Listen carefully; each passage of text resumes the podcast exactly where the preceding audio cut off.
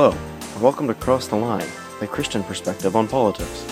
If you enjoy this episode, find us online at thecitizensbrief.com. Give us a follow on Instagram and a like on Facebook at The Citizens Brief to see more insightful Christian political content in your feed. Thanks for tuning in, and enjoy this episode of Cross the Line. Now to your host, Daniel Hostetter.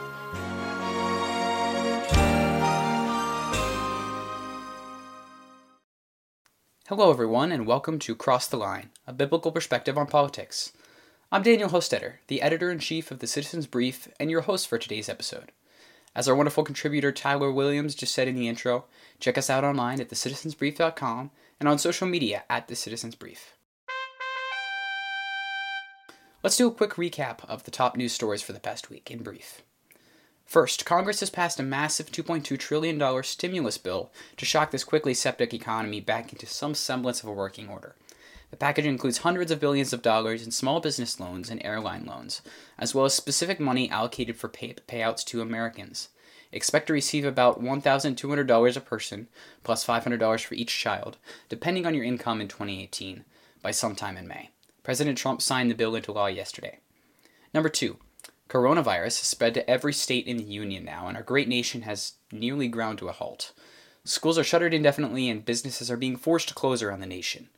Many will not be able to reopen after this pandemic. Stocks have tanked for weeks, but the Dow Jones Index shot up 21% over three days because of the aforementioned stimulus bill.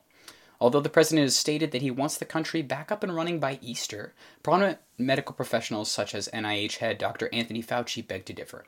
Dr. Fauci and his contemporaries have repeatedly cautioned Americans to not get our hopes up too quickly. We may be in this long for the long run.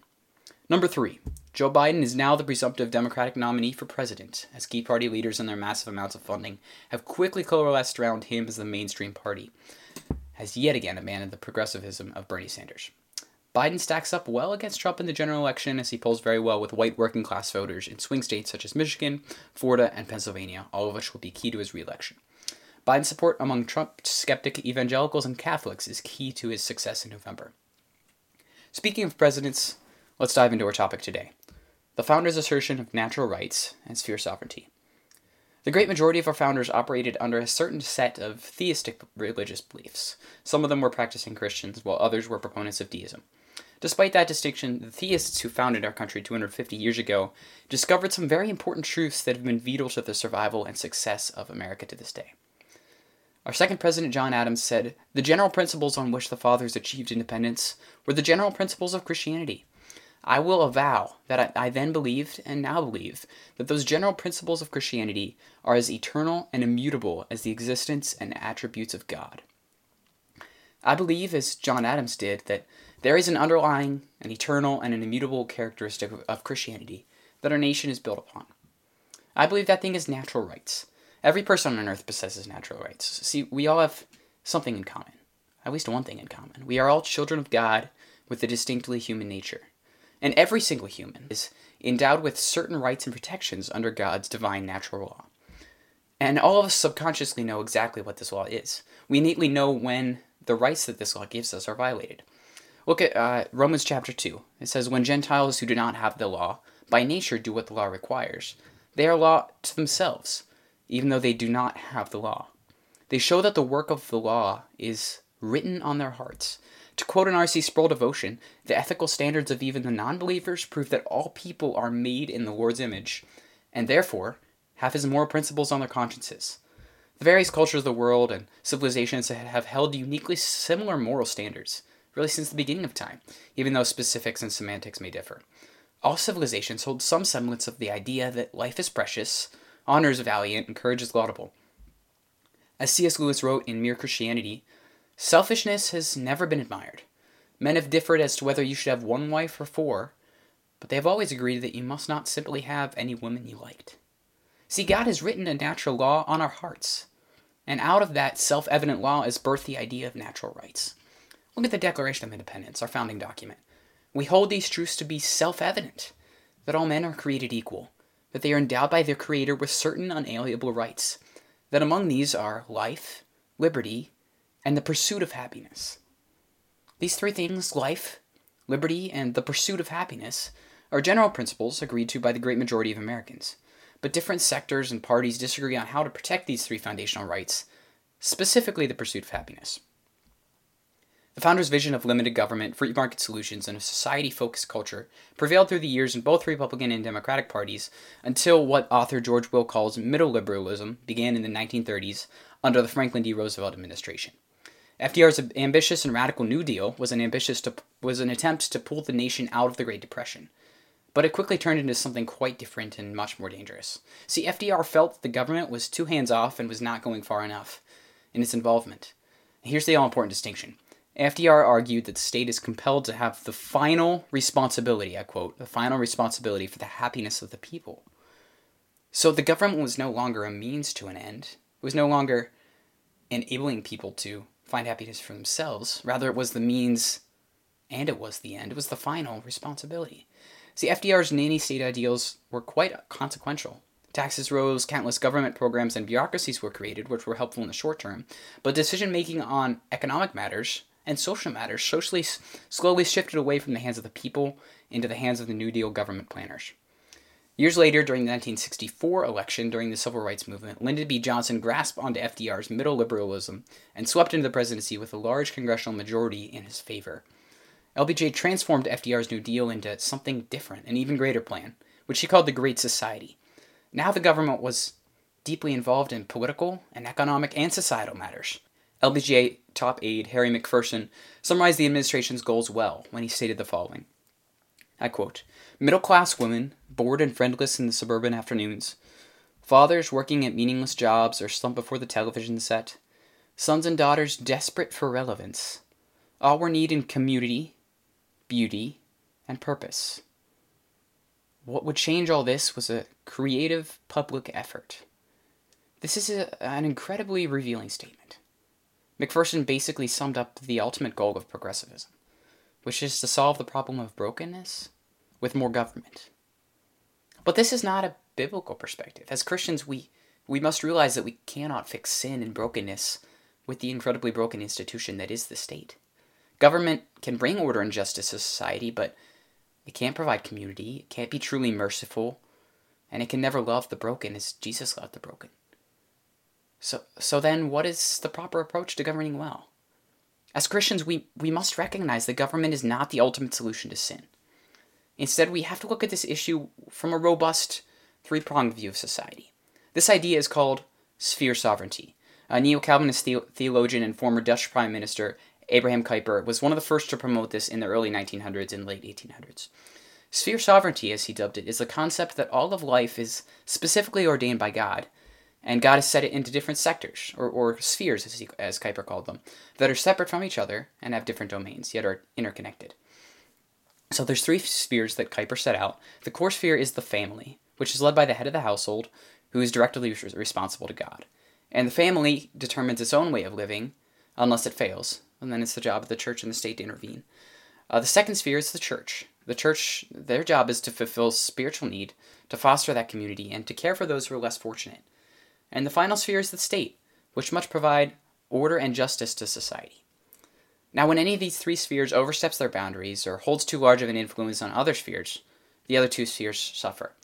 Let's look at an example. So, a separation of church of state is necessary and is welcomed under sphere sovereignty. And even though this concept of separation in church and state has a really bad con- connotation, the real goal of separation of church and state is to keep the church from politicking excessively and to keep the state from meddling in the church's affairs. In addition, it's not the job of the state to dictate a code of morality, as that's the job of the church and the family. You could say that each sphere is a sort of pillar, as Kuyper put it, self supporting and it holds up society in its own unique and specific way. When these three spheres, the family, the church, and the state, are all functioning properly within their own limits and boundaries, all three institutions will thrive. When the government stays out of family matters, the family can make their own decisions to flourish, and the government can focus resources on the economy and the military. When the church stays out of the government, the church remains focused on its biblical mandates, while the government can stay in a proper relationship with the church. Sphere sovereignty is a logical and a practical approach to the role of government in society. Because rather than the state fixing every problem, the church and the families must realize their own biblical responsibilities and bring what they have to the table. Let's bring this all back to the idea of natural rights that we brought up at the beginning. See, progressivism asserts that absolute rights and morality do not exist except under government. So, an all consuming state, as FDR and LBJ had proposed, in which rights are benevolently given by the state and can be taken away at any time, consequently, that, that idea is ideal. But classical, classical liberal intellectuals, who are today's conservatives and moderate liberals, argue that the Constitution did not invent any new rights. Rather, a limited government, to quote George Will, presupposes a reservoir of rights that pre exist government. See, natural law is deeply connected to the idea of a constant and knowable human nature, established before time, even began by a God above and beyond any of our societal whims and changes. Limited government, that idea is firmly grounded in the biblical assertion of natural rights and natural law. Natural rights and natural law have always existed because God has always existed, and that's a part of his character.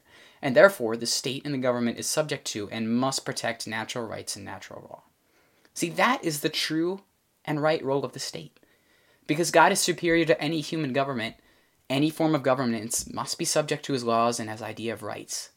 If we see society through this biblical lens of sphere sovereignty, we can realize when the state is overstepping its bounds and we can call it out when necessary. Calling out the state is a delicate topic, but it's explored really well in Eric Metaxas's fascinating biography of Dietrich Bonhoeffer and the Confessing Church in the 1930s. For those unfamiliar with the story, uh, Bonhoeffer, who was a pastor, stood up against the sub- subversion of the German church under Hitler and the Third Reich. He ultimately paid for his righteous dissent with his life. If you want to read more about um, his idea of when we need to call out the state, uh, go check out that book, Bonhoeffer by Eric Metaxas. It's a great read. So, what does all of this sphere sovereignty idea and natural rights and limited government look like practically in today's America? First of all, big government is not the solution because it violates the natural right of securing the pursuit of happiness. It tends to overstep the bounds of its sphere and forces a specific view of happiness onto a citizenry. Although the compassionate ideals behind big government are lofty and good, uh, there's a lot of people that that like uh, big government that really care about people and they really feel that uh, social safety net is the best way to do things. Um, although that's the case, big government promotes equality of outcome over equality of opportunity, and thus violating the rights of countless individuals and families. The church and the family are better equipped to provide that social safety net. That's really the church's job. In addition, the government can never f- fill the spiritual longing that every man has, and they should never try to. They should never try what L- L- LBJ proposed and uh, McPherson. That is the responsibility of the church. Secondly, limited government is both desirable and it is achievable. Limited government lives within its proper role in sphere sovereignty as the securer of justice, order, and natural rights. That attitude of stewardship and responsibility allows the church and the family to flourish. Lower taxes and less government mandates bring liberty, freedom, and the empowerment to individuals while still providing collective order in society. The church is free of political responsibilities, so it is able to fulfill its rightful responsibility to care for the poor and the downtrodden, both financially and spiritually. Families are free to choose the best education and upbringing for their children, so the future of our country is bright. If America is to return to the original vision of the Founding Fathers, citizens, politicians, and church leaders alike must look to the divine example of Christ. He set a good plan before us, and all we have to do is stay out of our own way and follow him. Thank you so much for listening to today's episode of Cross the Line. We appreciate every one of our listeners as you are the reason that we can continue to produce content such as this. If you have some spare time on your hands as a result of the COVID 19 and quarantine and isolation, check out thecitizensbrief.com, uh, read some of our past editions there of our newsletter, and subscribe to this podcast on Apple Podcasts, Spotify, and Google Podcasts. We deeply hope that TCB, uh, Across the Line, and other third way media productions can help to change the conversation surrounding Christianity and politics. My name is Daniel Hostetter and thank you for tuning in to Cross the Line.